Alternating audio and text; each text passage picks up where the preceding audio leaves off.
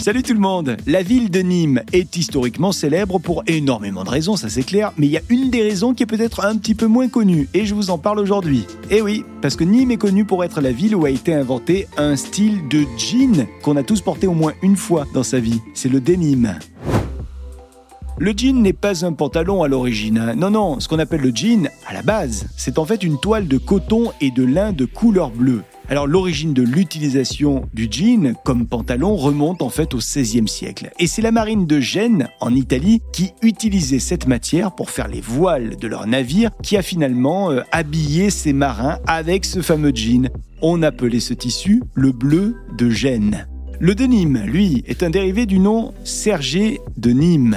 Sa création remonte à 1557. C'est une matière issue d'un mélange entre la soie et la laine. Le denim a donc une couleur bleue. Cette couleur est obtenue naturellement via le mélange de deux plantes, l'indigotier et le pastel des teinturiers. L'avantage de ce tissu, c'est qu'il est facile à produire, il est robuste, il est d'ailleurs rapidement utilisé par tous les travailleurs et les paysans du Gard et de la Camargue. Et c'est donc grâce à ça que Nîmes va connaître une explosion du commerce et nous amener à l'essor de l'industrie de la soie nîmoise au XVIIIe siècle. À l'époque, de nombreux commerçants viennent des quatre coins de l'Europe pour se retrouver à la foire de Beaucaire chaque année et y acheter leur Et autant vous dire que ce tissu fait l'unanimité. L'exportation de ce textile à travers le monde s'est faite grâce, si on peut dire, à la guerre de religion qui a eu lieu en France entre 1562 et 1598. Une guerre qui a vu de nombreux protestants fuir la France et emporter avec eux leur savoir-faire du jean.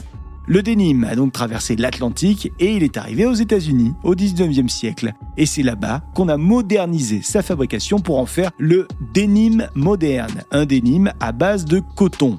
Au début du XXe siècle, plusieurs compagnies américaines se mettent donc sur le marché du denim et l'une d'entre elles, c'est la Con Miles, devient le fournisseur exclusif d'une marque bien connue. Vous l'avez Oui, bien sûr que vous l'avez, puisqu'il s'agit de la marque Levis. Elle est connue cette marque de jean. Un jour, Levis Strauss vend des bâches en denim à l'un de ses clients, un certain Jacob Davis. Ce Davis va tailler des pantalons dans ce tissu. Il travaille le tissu en le renforçant, il y ajoute des poches, il ajoute également des rivets en cuivre aux endroits qui sont un petit peu sensibles pour le jean. Et là, c'est le succès qui est immédiat. Et les deux hommes, Jacob et Levis, finissent par s'associer et le pantalon en jean est créé officiellement le jean denim. Bon, en tout cas, ce qu'on retient, c'est que pour le jean denim, on a donc fait le tour du monde. On est parti de Gênes en Italie, l'Italie qui a servi d'inspiration à l'invention du denim. On est passé par Nîmes et le savoir-faire nîmois à traverser de l'Atlantique ensuite pour créer le jean. Donc on peut se dire finalement que Levis, c'est un peu de chez nous. Qu'est-ce que vous en pensez?